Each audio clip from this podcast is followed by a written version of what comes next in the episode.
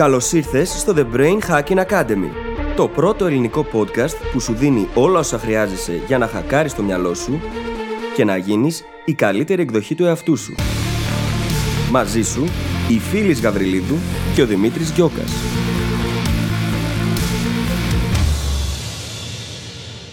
Γεια σου Brain Hacker και καλώς ήρθες σε ένα ακόμα επεισόδιο του The Brain Hacking Academy. Σήμερα αγγίζουμε ένα θέμα που έχουμε ξαναναφέρει πολλές φορές στο παρελθόν. Την τελειομανία. Μία τάση την οποία έχουμε οι περισσότεροι και μας κρατάει πίσω. Και ξεκινάμε το επεισόδιο μελετώντας ακριβώς αυτό. Από πού πηγάζει και με ποιον τρόπο μας εμποδίζει. Γιατί μας οδηγεί στο να παρατάμε αυτά που προσπαθούμε, να μην δίνουμε τον καλύτερό μας σε αυτό, να μην πετυχαίνουμε τα αποτελέσματα που θέλουμε και εν τέλει για όλους αυτούς τους λόγους να μαστιγώνουμε τον εαυτό μας. Στη συνέχεια, ανακαλύπτουμε ότι δεν είναι όλη η τελειομανία το ίδιο. Υπάρχουν διαφορετικοί τύποι τελειομανίας, κάποιοι πιο χρήσιμοι και κάποιοι που είναι πραγματικά τοξικοί για εμάς και ίσως και για τους γύρω μας. Βλέπουμε λοιπόν αυτό, βλέπουμε από ποιες σκέψεις υποστηρίζεται και ξεκινάμε να βλέπουμε πώς μπορούμε να την αντιστρέψουμε. Πώς μπορούμε να επαναπροσδιορίσουμε την τελειομανία ώστε να γίνει ένα εργαλείο που να μας βοηθάει να εξελιχθούμε αντί να είναι κάτι που μας κρατάει πίσω. Είναι ένα πάρα πολύ δυνατό επεισόδιο με πάρα πολλές έννοιες, πάρα πολλές δικές μας ιστορίες, το οποίο θα σε βοηθήσει να δεις την τελειομανία σου διαφορετικά και να αλλάξεις για πάντα τη σχέση σου μαζί της. Δεν θα σου πω άλλα εδώ, θα σε αφήσω να πας να απολαύσεις το επεισόδιο και θα σου ευχηθώ καλή ακρόαση. Καλησπέρα Δημήτρη. Καλησπέρα φίλης, τι κάνεις; Είμαι πολύ καλά. Είμαι πολύ χαρούμενη διότι αυτά που δουλεύουμε το τελευταίο διάστημα ετοιμάζονται και πρόκειται πάρα πολύ σύντομα να κυκλοφορήσουν. Και επίσης είμαι πάρα πολύ χαρούμενη γιατί έχω ξεκινήσει θέατρο. Τι υπέροχο. και είμαι πολύ ενθουσιασμένη που έχω τώρα την Πέμπτη το δεύτερο μου μάθημα. Και είναι κάτι το οποίο ήθελα πάντα να κάνω και για κάποιο λόγο δεν το έκανα. Και τώρα έχω καταχαρεί. Ε, επίσης νιώθω ότι σου ταιριάζει πάρα πολύ. Εγώ έτσι νιώθω. Τέλεια. Χαίρομαι πάρα πολύ Και- που το απολαμβάνεις, να ξέρεις. Και εγώ χαίρομαι και επίσης περιλαμβάνει μάλλον και χορό. Οπότε δύο πράγματα τα οποία πάντα ήθελα να κάνω και δεν έκανα. Τα συνδυάζω τώρα, ταυτόχρονα. Οπότε. Ναι, αυτά είναι τα νέα μου. Γενικά είμαι πάρα πολύ καλά. Και από υγεία και από ισορροπία. Μ' αρέσει Πάρα πάρα, πολύ πολύ χαίρομαι. που έχω βάλει κάποιες πρακτικές και κάποιες ρουτίνες στο πρόγραμμά μου που με βοηθούν να είμαι πάρα πολύ παραγωγική και ταυτόχρονα να έχω και χρόνο για τον εαυτό μου και τους φίλους μου. Πράγμα το οποίο νομίζω ότι είναι ο στόχος όλων μας και αν δεν σταματήσουμε για να βρούμε τον τρόπο να το πετύχουμε, απλά θα συνεχίσουμε να τρέχουμε σαν το χαμστεράκι στον τροχό. Και κάπως έτσι έγινε και για μένα πριν από λίγους μήνες που έγινε ένα κλικ και είπα ότι δεν γίνεται, υπάρχει καλύτερος τρόπος και θα τον βρω.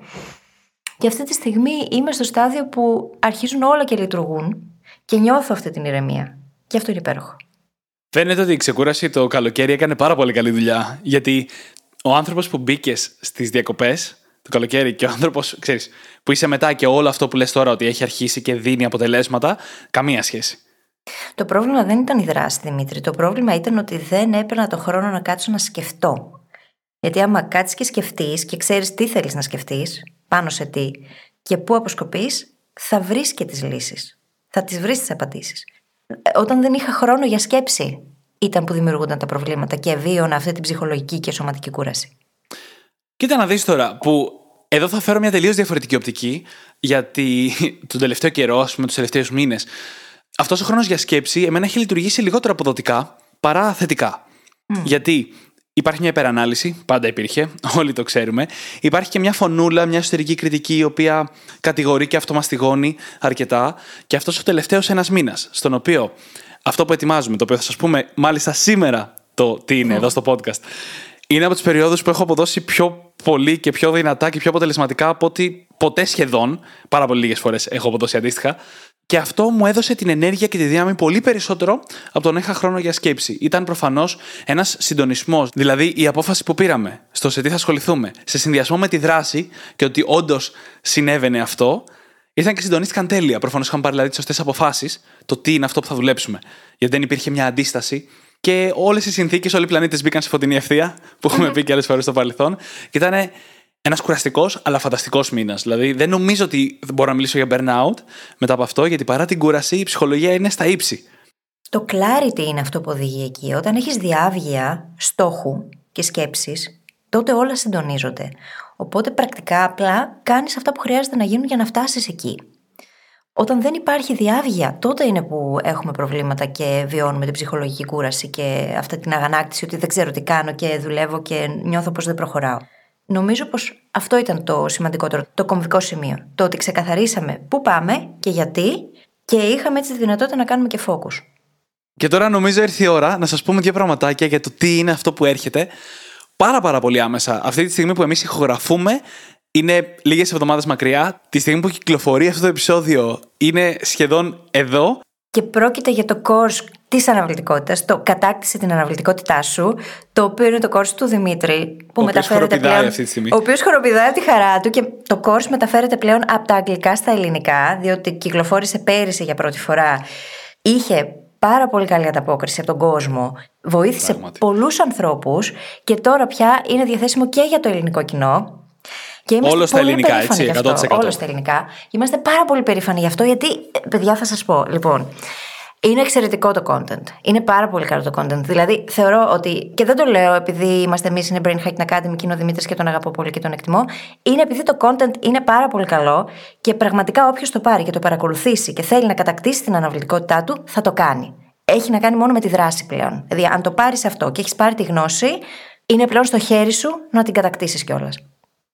Η αλήθεια είναι ότι είναι χρόνια προσωπικής μάχης με την αναβλητικότητα, χρόνια μελέτης μετά από αυτό, όσο και εγώ τη δούλευα, και είναι και όλο το feedback από την περσινή φουρνιά που κυκλοφόρησε στα αγγλικά, που έχει ενσωματωθεί και θέλω να πιστεύω και εγώ ότι έχει φέρει αυτό το κόσμο για την αναβλητικότητα στην καλύτερη του μορφή. Δεν θα σας πούμε τώρα εδώ περισσότερα. Μείνετε συντονισμένοι για να μάθετε τι συμβαίνει αν το ακούτε αυτό το επεισόδιο κοντά στην κυκλοφορία του.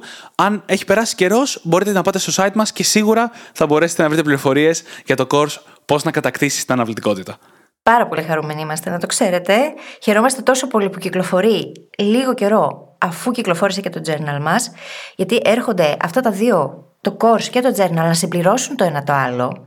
Μπορεί να βοηθήσει το ένα το άλλο στο να πετύχετε ακόμα καλύτερα αποτελέσματα και ξέρουμε ότι θα βοηθήσει το course πολλούς ανθρώπους. Πολλούς από εσάς που έχετε μοιραστεί μαζί μας όλες τις ανησυχίες και τους προβληματισμούς σε σχέση με την αναβλητικότητα, σε σχέση με την τελειομανία σας.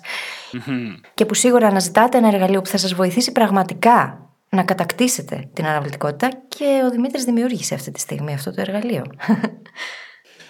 Λοιπόν, ανέφερες τώρα την τελειομανία, η οποία είναι το θέμα μας σήμερα και είναι και μια φανταστική μετάβαση από την αναβλητικοτητα Η τελειομανία μας είναι πρώτα απ' όλα η προσπάθειά μας να τα κάνουμε όλα τέλεια.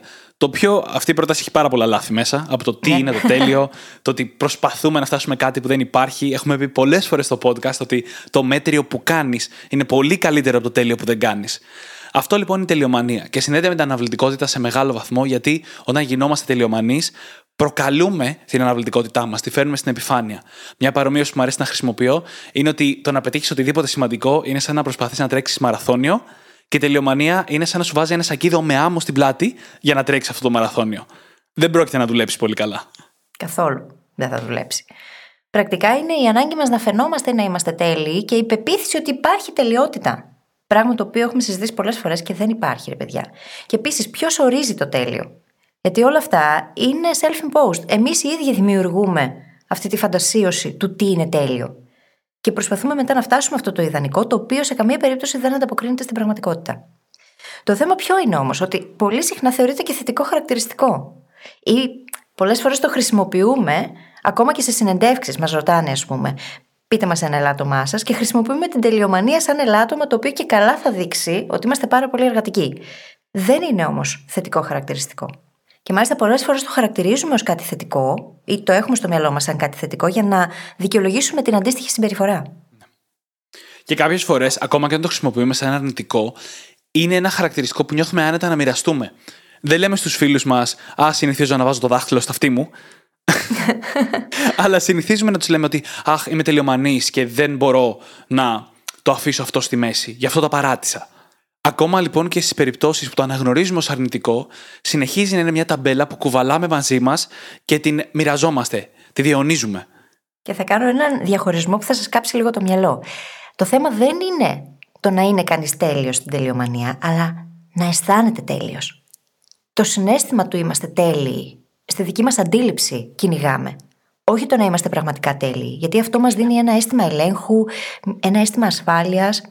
Πρακτικά όμως, στην ίδια μας τη ζωή, αυτό μπορεί να λειτουργεί σαν τροχοπέδι. Γιατί θα τα παρατήσουμε, θα εγκαταλείψουμε πολύ πιο εύκολα, θα γίνουμε αναβλητικοί, θα δώσουμε πολύ παραπάνω χρόνο σε κάτι από ό,τι Και αυτή η νοοτροπία του όλα ή τίποτα, άσπρο μαύρο, ή πέτυχα ή είμαι μια αποτυχία, είναι όλοι λάθος. Γιατί η πραγματική επιτυχία συμβαίνει κάπου στο ενδιάμεσο. Και αφορά ένα μεγάλο εύρος από καταστάσεις και εισαγωγικά προβλήματα, τα οποία μάλιστα έχουμε καλύψει στο παρελθόν στο podcast. Αρχικά, ενεργοποιεί το σύνδρομο του απαταιώνα. Έτσι, γιατί δεν νιώθεις αρκετός, δεν νιώθεις ότι αξίζεις, γιατί το τέλειο και εσύ έχετε μεγάλη απόσταση. Και συγκρίνεις μονίμως τον εαυτό σου με αυτό, έτσι. Ακριβώς. Επίσης, σε ένα επίπεδο παραπάνω, μας οδηγεί σε παράλυση από υπερανάλυση. Γιατί όταν θέλουμε να πετύχουμε το τέλειο, που σημαίνει ότι τα κάνουμε όλα πάρα πολύ πολύπλοκα, συνεχώς υπεραναλύουμε για να δούμε πώς θα φτάσουμε σε αυτό το ιδεατό και εν τέλει παραλύουμε. Και στο μέγιστο ίσως βαθμό φτάνει να γίνεται μια μορφή αυτοσαμποτάζ. Χτυπάει την αυτοεικόνα μας σε βάθος, γιατί πάντα συγκρινόμαστε με κάτι στο μυαλό μας μέσα που δεν μπορούμε να πετύχουμε γιατί δεν υπάρχει, και καταλήγει αυτό να γίνεται ένας τρόπος που κρατάμε τους εαυτούς μας πίσω από το να πετύχουμε αυτά που μας νοιάζουν πρώτα απ' όλα ή αυτά που θέλουμε. Και σκέψου πόσο, πόσο χαμηλή αυτοπεποίθηση μπορεί να χτίσει κάποιος, έχοντας βέβαια, προβάλλοντας προς τα έξω αυτή την ανάγκη για τελειότητα. Από μέσα όμως, αυτό που σκεφτόμαστε είναι ότι μονίμως δεν είμαστε αρκετοί. Υπάρχει μια μόνιμη ανεπάρκεια, μια μόνιμη αυτοακύρωση, αυτοαπόρριψη, παντελής έλλειψη αυτοσυμπόνια και αποδοχής απέναντι στον εαυτό. Και οτιδήποτε και αν κάνουμε δεν είναι αρκετό. Και στην πραγματικότητα, με ένα τέτοιο σκεπτικό και μια τέτοια νοοτροπία από το ίδιο μας το περιβάλλον είναι που καλλιεργείται κιόλας. Όταν υπάρχει μια μόνιμη στάση του δεν είναι αρκετό αυτό που έκανες. Τι έφερες 15, όχι, όχι, όχι, όχι. Είναι πολύ λίγο. Μια αντίληψη ότι μονίμως πρέπει να καταβάλουμε παραπάνω προσπάθεια, να κάνουμε κάτι περισσότερο, γιατί αυτό που καταφέραμε δεν είναι αρκετό. Και θα πω ένα πολύ χαρακτηριστικό παράδειγμα μιας πάρα πολύ καλής μου φίλης, που γυρνούσε στο σπίτι με 20 και η απάντηση ήταν θα μπορούσες να τα πας και καλύτερα. Και μέσα της έλεγε Μα τι άλλο να κάνω; Πραγματικά. Τι άλλο να κάνω; Να πάρω και τόνο. Είναι τρελό. Αυτό. εγώ ένα πιο κοντινό παράδειγμα ακόμα, γιατί δεν μπορείς να φανταστείς πόσες φορές έχω ακούσει στη ζωή μου, γιατί 19 και όχι 20. Ναι. Το οποίο υπήρχε και το περιθώριο βελτίωσης. Ήταν προφανές, δεν ήταν το παράλογο που είπες μόλις, αλλά και πάλι. Δεν μπορείς να φανταστείς πόσες φορές. Και δεν είναι τυχαίο που έχω υποφέρει πάρα πολύ από την τελειομανία εγώ ίδιος και όλα τα άλλα. Παράλυση από υπερανάλυση, σύνδρομο του απατεώνα, αυτοσαμποτάζ κτλ. Και, και αναβλητικότητα πάνω απ' όλα. Και σκεφτείτε κιόλας πόσο συνδεδεμένο είναι με fixed mindset, έτσι. Που στο fixed mindset, στον σταθερό τρόπο σκέψης, είναι που βλέπουμε την αποτυχία ως κάτι το οποίο πρέπει να αποφεύγουμε οπωσδήποτε. Και όταν βλέπεις την αποτυχία σαν κάτι επικίνδυνο, το οποίο μπορεί να σε καταστρέψει και τίνει να την αποφεύγεις, τότε συνήθως ξεκινάς και τα παρατάς ή δεν ξεκινάς καν. Αυτό συνδέεται με αδράνεια στη ζωή. Ναι. Ή μπορεί να φαίνεται ότι ασχολείσαι με πολλά πράγματα και τελικά να μην προχωράς σε κανένα από αυτά, γιατί κανένα δεν ανταποκρίνεται στις προσδοκίες, τι δικές σου ή των άλλων. Άρα λοιπόν, γιατί να συνεχίσεις να ασχολείσαι; Και το δικαιολογούμε όλο αυτό στο κεφάλι μας υπό το πρίσμα του ότι απλά θέλω να γίνω καλύτερος. Ή απλά θέλω να πετύχω τον στόχο μου, ο οποίος θα επιτευχθεί μόνο όταν όλα είναι τέλεια. Χτίζουμε μια δικαιολογία η οποία ακούγεται καλά προς τα έξω, ότι αυτό βγάζει νόημα, και το ταΐζουμε το τέρας, συσσαγωγικά, μέσα από αυτή. Αλλά εν τέλει, το πιο αστείο ίσως και το χειρότερο φυσικά πρακτικά μιλώντας με την τελειομανία είναι ότι εν τέλει δεν κάνουμε τίποτα. Ή σχεδόν τίποτα. Δεν κάνουμε όντως πράγματα, δεν είμαστε αποτελεσματικοί με την τελειομανία. Το αντίθετο. Καταλήγουμε να μην ολοκληρώνουμε τα project. Πάρα πολλές φορές τα παρατάμε. Συνήθως επειδή συνειδητοποιούμε ότι αυτό που κάνουμε με αυτό που θα θέλαμε να φτάσουμε δεν γίνεται. Δεν ταιριάζουν. Και καταλήγεις να πέφτεις θύμα του, του τέλειου που δεν κάνεις ναι, διότι όταν πάμε και συγκρίνουμε τον εαυτό μας με το τελικό αποτέλεσμα, τον εαυτό μας και το έργο μας, με το τελικό αποτέλεσμα που έχουμε στο μυαλό μας και όχι με την ίδια τη βελτίωση και τον πρώτερο εαυτό μας, τότε πρακτικά καταδικάζουμε τον εαυτό μας στην αποτυχία. Γιατί το αποτέλεσμα μπορεί να χρειάζεται χρόνια εξάσκησης ή μήνες εξάσκησης από τη δική μας πλευρά για να το φτάσουμε. Δεν γίνεται να συγκρίνεις τον εαυτό σου με κάτι που μπορεί να γίνει σε τρία χρόνια στο τώρα. Το μόνο που μπορείς να κάνεις είναι να βελτιώνεσαι από μέρα σε μέρα, έτσι ώστε να φτάνεις κάθε λίγο και λιγάκι όλο και πιο κοντά. Κοίτα, μια καλή προσθήκη εδώ να πούμε είναι ότι ευτυχώς εγώ προσωπικά έχω δει πολλούς ανθρώπους να προσπερνάνε την τελειομανία τους σε βάθος χρόνων. Αλλά ούτε ένας δεν την προσπέρασε φτάνοντας στο τέλειο. Απλά βιώνοντας περισσότερες καταστάσεις, αποκτώντας περισσότερη εμπειρία και δουλεύοντας με τον εαυτό τους, έχουν αλλάξει τον ορισμό του τέλειου ή τουλάχιστον το στόχο. Και συνήθως κυνηγάμε το τέλειο ή οτιδήποτε στη ζωή μας για να έχουμε κάποιο αποτέλεσμα. Έτσι, συναισθηματικό, υλικό μπορεί, γνωστικό, σχεδόν πάντα κυνηγάμε κάποιο αποτέλεσμα. Όταν λοιπόν βρούμε τι είναι αυτό που πραγματικά θέλουμε, αφήνουμε κάπως πίσω την τελειότητα και αρχίζουμε και κυνηγάμε αυτό που είναι όντως σημαντικό για εμάς. Και στο επεισόδιο για το πώς να γίνεις η καλύτερη σου εκδοχή, αυτό που συζητήσαμε ήταν το να δημιουργήσουμε ο κάθε ένας για τον εαυτό του και η κάθε μία για τον εαυτό της την ιδανική μελλοντική του της εκδοχή. Όχι όμως για να φτάσουμε στην πραγματικότητα εκεί, αλλά για να έχουμε ένα μέτρο και ένα μπούσουλα. Να έχουμε μια πηξίδα για να μπορούμε να κατευθυνθούμε. Αυτός είναι ο στόχος. Όχι το να γίνουμε αυτό το τέλειο ιδανικό, το οποίο πρακτικά δεν μπορούμε να φτάσουμε ποτέ και είναι καλό το να μην το φτάσουμε ποτέ. Ακριβώς. Θα δούμε στο πώς να αντιμετωπίσουμε την τελειομανία, το γιατί αυτή η αίσθηση του θέλω να γίνω καλύτερος είναι χρήσιμη, αφού αφαιρέσουμε το τέλειο από την εξίσωση. Να πω επίσης τώρα, όσο μιλάμε για τις επιπτώσεις της τελειομανίας, ότι κάτι ακόμα που κάνουμε είναι ότι δεν δείχνουμε τη δουλειά μας. Δεν μοιραζόμαστε, δεν τολμάμε να βγούμε προς τα έξω και να φέρουμε τα μάτια προς τα πάνω μας. Γιατί φοβόμαστε την κριτική, θα θέλαμε να είμαστε τέλειοι και προφανώς δεν είμαστε, με αποτέλεσμα να χάνουμε feedback.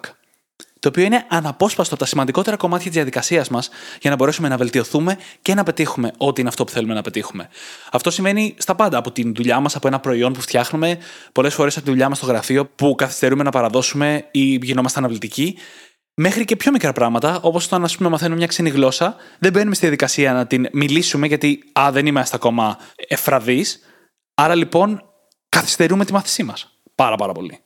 Και δεν είναι μόνο αυτό. Σκέψου πόσο χρόνο χάνουμε σε όλη αυτή τη διαδικασία, τι κόστος ευκαιρίας έχει, πόσο επιπλέον χρόνο, πόση ενέργεια για να φτάσουμε σε καλύτερα αποτελέσματα από αυτά που είμαστε ήδη, έτσι ώστε να πετύχουμε αυτό το τέλειο, ιδεατό, ιδανικό, το οποίο δεν υπάρχει. Και πόσο άγχος, ε; Και πόσο άγχος που ήταν το επόμενο μου point, γιατί αυτό όλο οδηγεί σε χρόνιο στρες και έχει φυσικά επιπτώσεις στην υγεία μας. Ο ύπνος μας διαταράσσεται, η φυσική μας κατάσταση, το πόσο ξεκούραστοι είμαστε και το πόσο μπορούμε να ξεκουραστούμε. Δεν συζητάμε για το τι μακροχρόνιες επιπτώσεις μπορεί να υπάρχουν, έτσι. Και εμφανίζεται και στα χαζά, έτσι, συσσαγωγικά χαζά, όπως είπαμε την ξένη γλώσσα ή όταν διαβάζουμε βιβλία. Που δεν μπορούμε να μην διαβάσουμε από την πρώτη μέχρι την τελευταία σελίδα. Δεν μπορούμε να πάμε και να διαβάσουμε μόνο το κεφάλαιο που μας ενδιαφέρει. Είναι και αυτό μια τελειομανία. Και μας μπλοκάρει, ας πούμε, στη συγκεκριμένη περίπτωση από πιο γρήγορη, πιο άμεση, πιο στοχευμένη γνώση. Αστείευεσαι. Εγώ παλιά, ακόμα και αν η ταινία που έβλεπα ήταν ανόητη τελείως και δεν άξιζε και βαριόμουν, δεν ήθελα με τίποτα να τη δω, θα καθόμουν να τη δω μέχρι το τέλος μόνο και μόνο για να έχω άποψη. Ακόμα Τι, και δηλαδή... σήμερα παλεύω με αυτό, να ξέρεις, που περιγράφεις. Και με βιβλία την πατούσα έτσι. Αν και είναι κάτι κακές ταινίες στο Netflix που τις έχω παρατήσει. Εντάξει, κάποιες ταινίε. Έχω δει κακές ταινίες στη ζωή μου, όπως έχω διαβάσει και βιβλία, τα οποία ήταν κακά βιβλία. Και πλέον έχω ένα κανόνα. Αν στις πρώτες 10-15 σελίδες δεν με έχει κερδίσει, γιατί άμα δεν κερδίσει τον αναγνώστη σου εκεί, πού θα τον κερδίσεις; Τότε το κλείνω και απλά ανοίγω κάποιο άλλο βιβλίο. Παλιά όμως θα καθόμουν και θα έτρωγα χρόνο από τη ζωή μου μόνο και μόνο γι' αυτό. Και μπορεί να ακούγεται ανόητο, αλλά δεν είναι. Γιατί είναι και αυτό ένα σύμπτωμα τελειομανίας. Ακριβώς. Και μετά από όλα αυτά, όταν βιώνουμε όλες αυτές τις επιπτώσεις, όταν χάνουμε το feedback, όταν παρατάμε πράγματα, απλά μαστιγώνουμε τον εαυτό μας. Όταν βιώνουμε αναβλητικότητα, μαστιγώνουμε τον εαυτό μας. Όταν νιώθουμε απαταιώνες, μαστιγώνουμε τον εαυτό μας. Σε εισαγωγικά πάντα. Έτσι. Με αποτέλεσμα να κάνουμε μεγαλύτερη ζημιά και να μπαίνουμε σε συναισθήματα όπως ενοχές ή ακόμα χειρότερα ντροπή, mm-hmm. τα οποία διονύζουν ακόμα περισσότερο τον κύκλο του πώς νιώθουμε για τον εαυτό μας, χτυπάνε την αυτοεικόνα μας και εν τέλει γίνονται αυτό σαμποτάζ. Έτσι η τελειομανία μπορεί να γίνει ένα βαθύτερο πραγματικό πρόβλημα. Και τι σημαίνει βαθύτερο πραγματικό πρόβλημα στα πλαίσια της τελειομανία, Δεν σημαίνει ότι κάθε μέρα μας, όλη μέρα μας είναι χάλια. Σημαίνει ότι κάνουμε κύκλους όπου ξεκινάμε, προσπαθούμε, πάμε προς ένα στόχο, χτυπάμε τείχο λόγω της τελειομανίας μας και μετά ξανά και την αρχή. Και η ίδια η αυτοεικόνα πλήττεται γιατί όταν συγκρίνεις τον εαυτό σου με το ίδιο το αποτέλεσμα, συγκρίνεσαι στην ουσία με κάτι το οποίο είναι έξω από τη ζώνη ελέγχου σου. Δεν μπορείς να το καθορίσεις, δεν μπορείς να καθορίσεις το αποτέλεσμα. Και αυτό είναι το πρόβλημα. Γι' αυτό και λέμε και ξαναλέμε συνέχεια πως η βαρύτητα χρειάζεται να δίνεται στην ίδια τη διαδικασία. Αν εστιάζουμε στη διαδικασία και βλέπουμε εκεί τη βελτίωση από μέρα σε μέρα, εβδομάδα σε εβδομάδα, πάβει το σημείο στο οποίο εστιάζουμε να είναι το αποτέλεσμα το ίδιο. Και αρχίζει αυτή η τελειομανία να μετατρέπεται σε κάτι πολύ πιο υγιές. Αλλά με το mindset της ίδιας τελειομανίας, αυτό που καταφέρνουμε μόνο είναι να προσθέτουμε πολυπλοκότητα, πράγμα που τελικά είναι αντιπαραγωγικό και μπορεί να οδηγήσει και σε χειρότερα αποτελέσματα, γιατί έχει φανεί κιόλας και ερευνητικά, έτσι. Αν και αυτό είναι κάτι που το έχουμε παρατηρήσει όλη στη ζωή μας. Όταν καταβάλεις παραπάνω προσπάθεια από αυτή που χρειάζεται, έχεις χειρότερα αποτελέσματα. Mm. Σε οτιδήποτε κι αν κάνεις. Εκτός αν ξέρεις τι κάνεις, για να μιλήσουμε και για την περίπτωση που μιλάμε για πολύ high performance. ετσι Δύο επιτυχίε όμως ακόμα της τελειομανίας είναι ένα η απομόνωση που φέρνει και δύο η σύγκριση. Όταν λέω απομόνωση, εννοώ ότι οι περισσότεροι τελειομανείς πρώτα απ' όλα νιώθουν ότι άλλοι δεν τους καταλαβαίνουν, δεν έχουν το ίδιο όραμα και επίσης φοβούνται την κριτική, άρα κλείνονται μόνοι τους σε ένα σύστημα που ζορίζονται μόνοι τους. Ζοριζόμαστε μόνοι μας, θα έλεγα, γιατί ταυτίζομαι πάρα πολύ με αυτά που λέμε σήμερα. Γιατί δεν θέλουμε πρώτα απ' όλα οι άλλοι να μας δούνε να ζοριζόμαστε απέναντι στη τελειομανία. Και δεύτερον, θεωρούμε ότι δεν μας καταλαβαίνουν. Οπότε έρχεται κάποιος που έχει μια καλή συμβουλή, μια καλή πρόταση για το πώς να διαχειριστούμε. Και εμείς απλά κλειδώνουμε. Βρίσκουμε συνεχώς δικαιολογίες γιατί αυτό δεν θα λειτουργήσει. Μάλιστα, αυτό είναι ένα μοτίβο που παρακολουθώ συνέχεια στον εαυτό μου. Έχω κάποιο προβληματισμό, κάποια δυσκολία, τη μοιράζομαι και με λένε οι άλλοι γιατί δεν δοκιμάζεις αυτό; και με σφάσει. Α, δεν θα δουλέψει γι' αυτό και γι' αυτό και γι' αυτό το λόγο. Είναι και υπέροχα αναλυτικές οι απαντήσεις μου. Ναι, και πολλές φορές υπάρχει από πίσω και μια σκέψη ότι εντάξει, εγώ τα ξέρω καλύτερα. Εγώ ξέρω αφού πώς το θέλω, εγώ το έχω δει το όνειρο.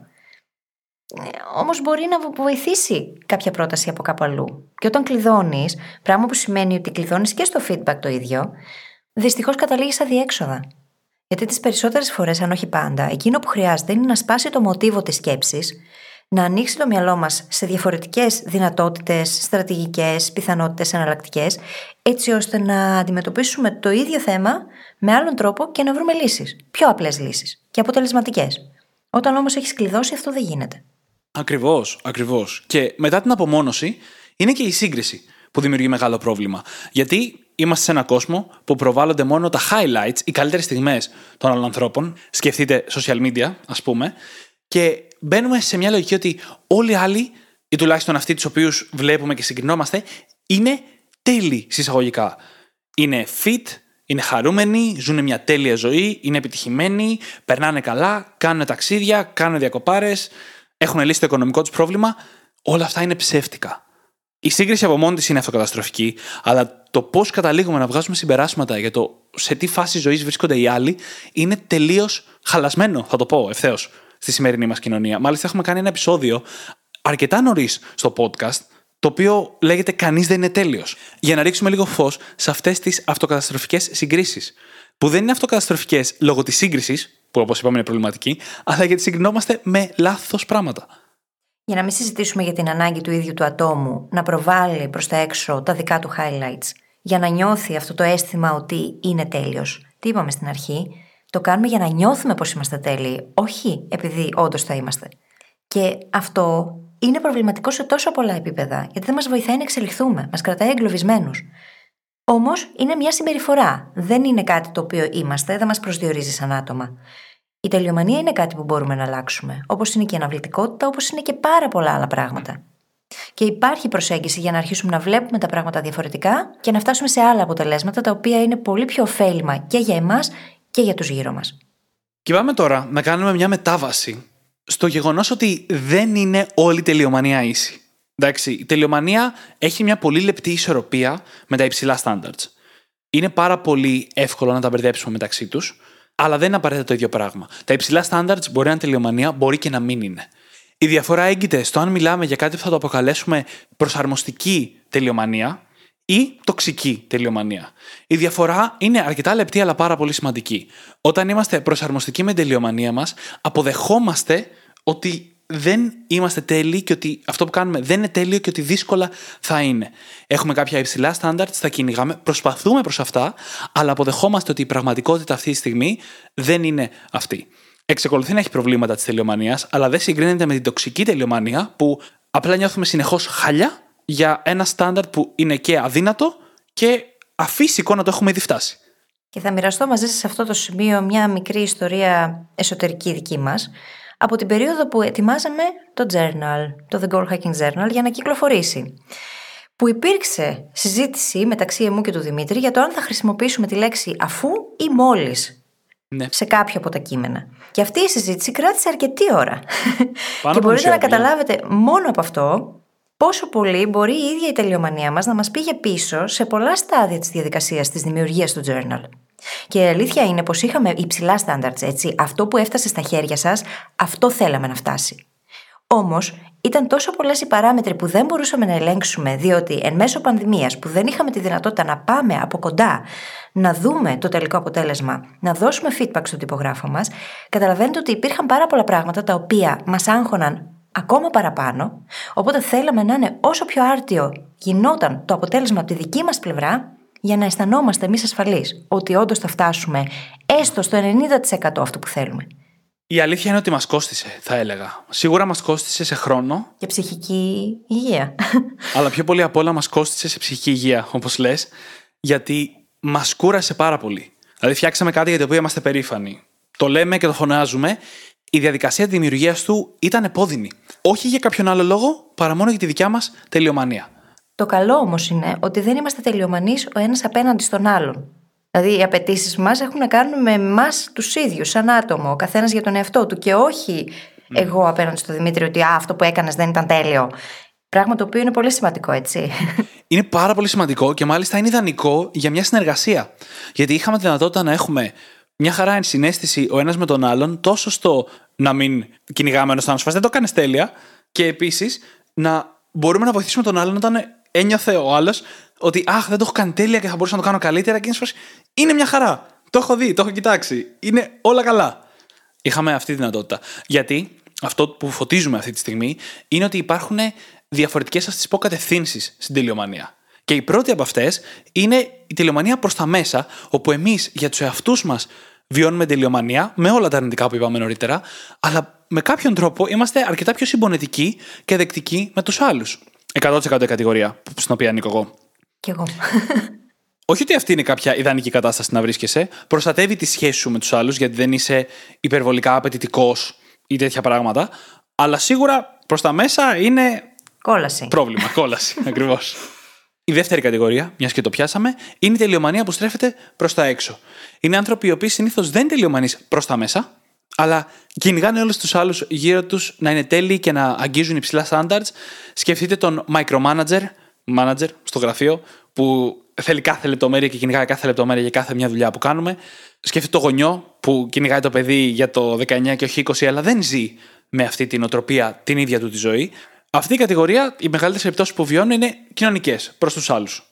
Και φυσικά υπάρχει και η κοινωνικά επιβεβλημένη τελειομανία, που είναι η απέτηση για αριστεία, είναι το πώς αντιλαμβανόμαστε μάλλον ότι το περιβάλλον μας προσδοκεί να ζούμε, οπότε θεωρούμε ότι οι άλλοι γύρω μας έχουν συγκεκριμένες προσδοκίες, προσπαθούμε μονίμως εμείς να ανταποκριθούμε σε αυτές, είναι πάρα πολύ ψηλά, μπορεί να μην είναι καν ρεαλιστικές και παρόλα αυτά η δική μας αντίληψη μας οδηγεί σε αυτό. Οπότε στην ουσία γινόμαστε τελειομανείς με βάση αυτό που πιστεύουμε ότι άλλοι περιμένουν από εμά. Και υπάρχουν μάλιστα και κάποια επαγγέλματα στα οποία αυτό είναι ενσωματωμένο. Όπου υπάρχει απέτηση για αριστεία και ακρίβεια, όπως είναι οι γιατροί, είναι οι δικηγόροι, οι αρχιτέκτονες, όπου στην πραγματικότητα εκεί όντως το λάθος μπορεί να κοστίσει ακόμα και ζωές. Που αντικειμενικά όμως είναι άνθρωποι. Ναι. Για να είμαστε δίκαιοι εδώ. Καταλαβαίνω γιατί να έχουμε υψηλότερα standards στο γιατρό από ότι στον προγραμματιστή. Έχει ένα επίπεδο άμεσης σημασίας παραπάνω, αλλά και οι δύο είναι άνθρωποι. Σε κάθε περίπτωση όμως, όταν το περιβάλλον θέτει υψηλά standards, το άτομο νιώθει εγκλωβισμένο μέσα σε αυτά. Και αυτό μπορεί να οδηγήσει σε αίσθημα απελπισίας, ανασφάλεια τεράστια, πολύ χαμηλή αυτοπεποίθηση, αυτοεικόνα, αδράνεια, υπερανάλυση, παράλυση από υπερανάλυση. Όλα πράγματα τα οποία, αν δεν υπήρχε αυτή η τελειομανία και αν δεν υπήρχαν αυτές οι υψηλές απαιτήσεις, γιατί περνάμε πλέον από το στάδιο των προσδοκιών, είναι απαιτήσεις οι οποίες δεν ανταποκρίνονται στην πραγματικότητα, θα είχαμε γλιτώσει από πάρα πολύ δράμα, θα είχαμε γλιτώσει πάρα πολύ χρόνο και σίγουρα την ίδια μας την ψυχική υγεία.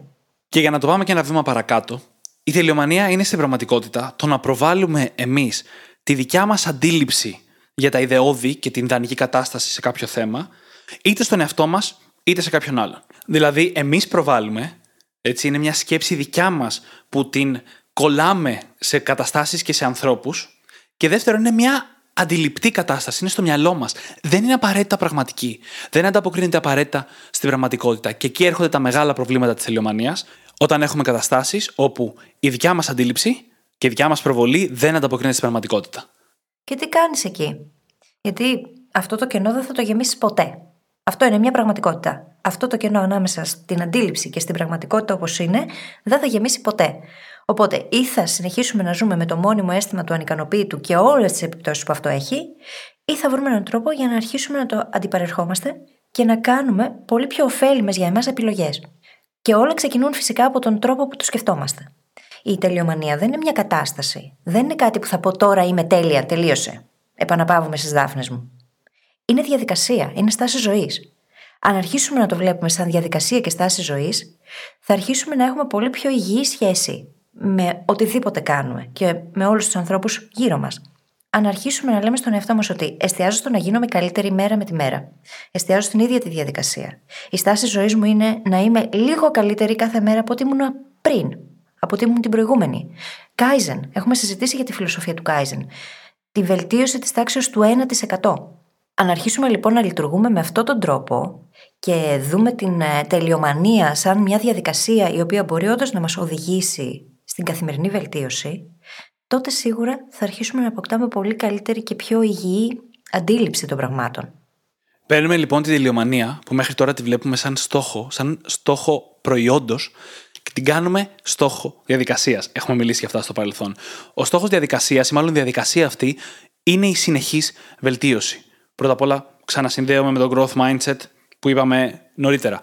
Και μάλιστα, ποια διαδικασία είναι στην πραγματικότητα; Είναι η διαδικασία του να φέρει σιγά σιγά ατέλειες.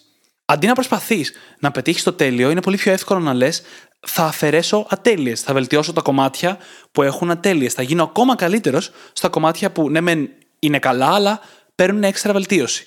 Και όταν το κάνεις αυτό και αρχίζεις να σκέφτεσαι την κατάσταση ως την αφαίρεση ατελειών, αναγκάζεις συσσαγωγικά τον εαυτό σου να εκτεθείς.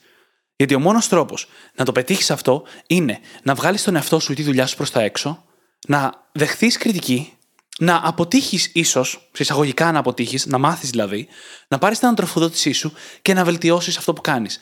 Αν δεν εκτεθείς, δεν είναι δυνατόν να αφαιρέσει ατέλειες. Γιατί αντικειμενικά η συντηρητική πλειοψηφία αυτών είναι τυφλά σημεία. Δεν θα ξέρεις καν ότι υπάρχουν. Και αν θέλουμε να το πούμε με λίγο διαφορετικό τρόπο, είναι το να αρχίσουμε να φεύγουμε από την εστίαση στο είμαι και στο ίδιο το αποτέλεσμα και να εστιάσουμε στο μπορώ. Στο μπορώ και στη διαδικασία μέσα από την οποία εξελίσσομαι διαρκώς. Διότι αν πω στον εαυτό μου και το αποφασίσω ότι είμαι εκείνη που μπορεί να καλλιεργήσει τις γνώσεις και τις δεξιότητες για να κατακτήσει οποιονδήποτε στόχο, και το μόνο που χρειάζομαι είναι υπομονή, επιμονή, προσπάθεια, εστίαση. Αν αποδεχτώ αυτό το γεγονός και εστιάσω στην ίδια τη διαδικασία, τότε μπορώ να πετύχω οτιδήποτε και με πολύ λιγότερο δράμα. Και να ξεκαθαρίσουμε έτσι, δεν έχει να κάνει με το να μειώσεις τα στάνταρτ σου. Η λύση δεν είναι να μειώσεις τα στάνταρτ σου. Είμαστε εδώ ένα podcast που βγάζουμε επεισόδια για high performance. Για το πώς να αποδώσεις στο καλύτερο δυνατό επίπεδο, να γίνεις η καλύτερη δυνατή εκδοχή του εαυτού σου. Δεν είναι η λύση το να πεις Α, δεν θα πάω για το τέλειο, θα μείνω σε κάτι που εγώ το θεωρώ μέτριο. Αντίθετα, θέλουμε να κάνουμε αυτή τη διαδικασία προς την κορυφή, προς τη δικιά μας κορυφή. Ο καθένας πιο εύκολη, πιο ευχάριστη και σίγουρα πιο βατή.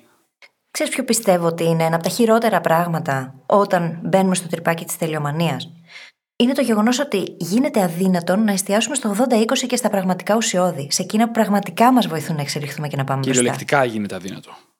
Είναι αντίθετο. Γιατί θεωρείς ότι τα πάντα είναι σημαντικά, επειδή πρέπει να τα κάνεις όλα τέλεια, άρα πρέπει να τα κάνεις όλα.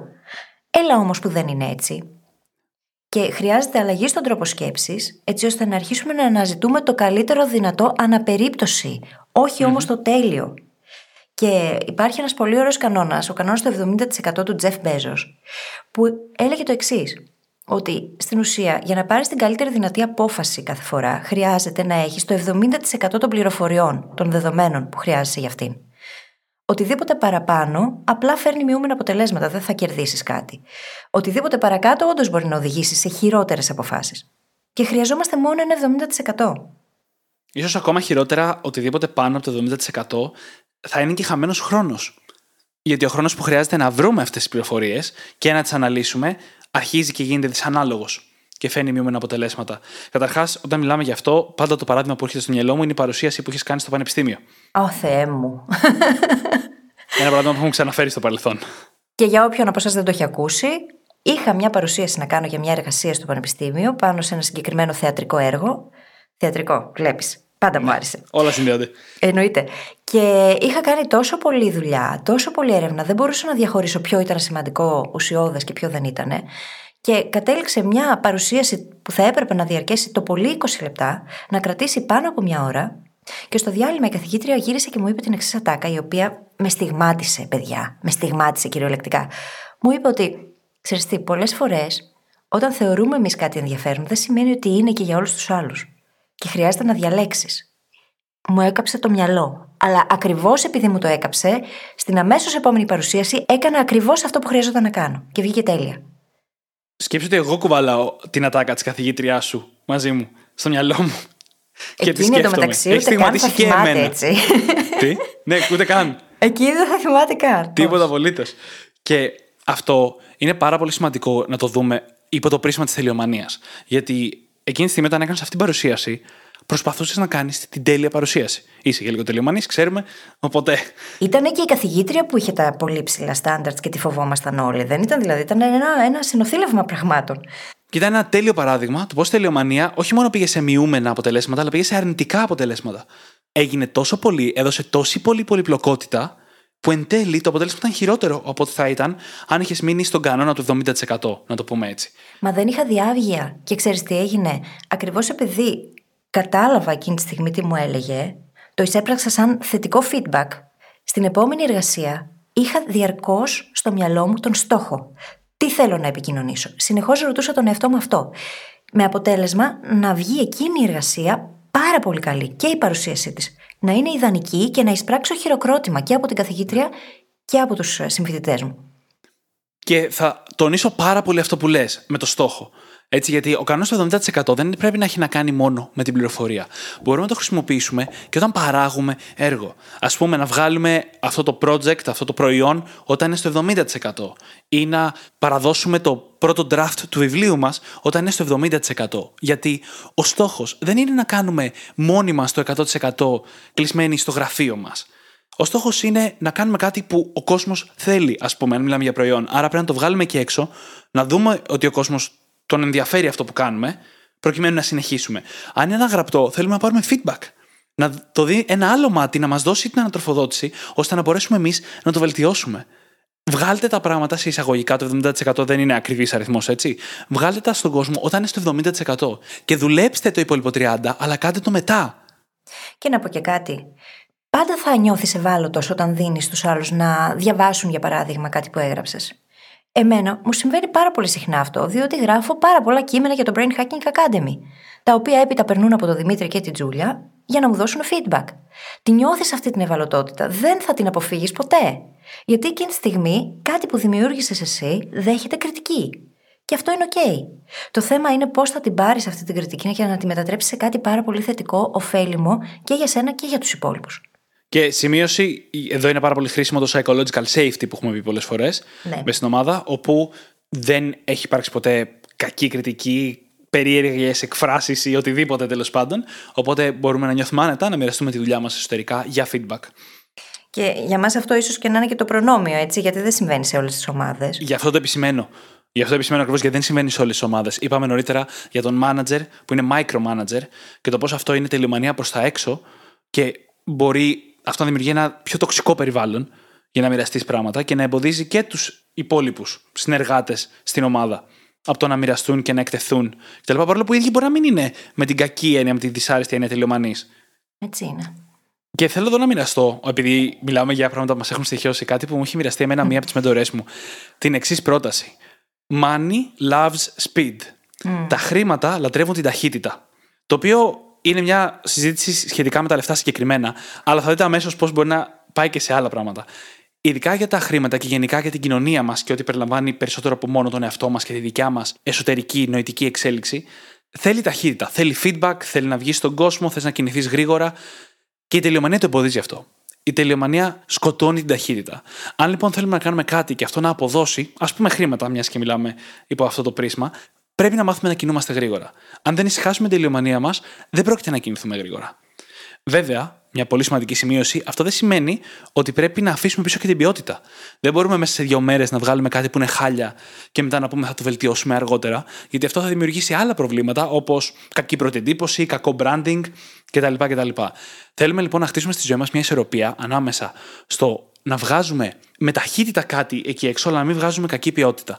Και το συνδέω με τον κανόνα του 70%. Θα το πω αλλιώς, να βγάλουμε την καλύτερη δυνατή ποιότητα. Ναι. Ακριβώς. Αλλά γρήγορα. Και το συνδέω με τον κανόνα του 70%. Γιατί δεν λέμε να βγάλουμε κάτι όταν είναι στο 20%, όταν είναι ακόμα σε μια κακή του όντως εκδοχή. Θέλουμε να το φέρουμε σε ένα σημείο που το feedback που θα πάρουμε να είναι χρήσιμο. Που η έκθεση που θα δώσουμε να είναι χρήσιμη. Αλλά όχι να περιμένουμε να φτάσουμε στο 100%. Ναι, ακριβώς έτσι είναι.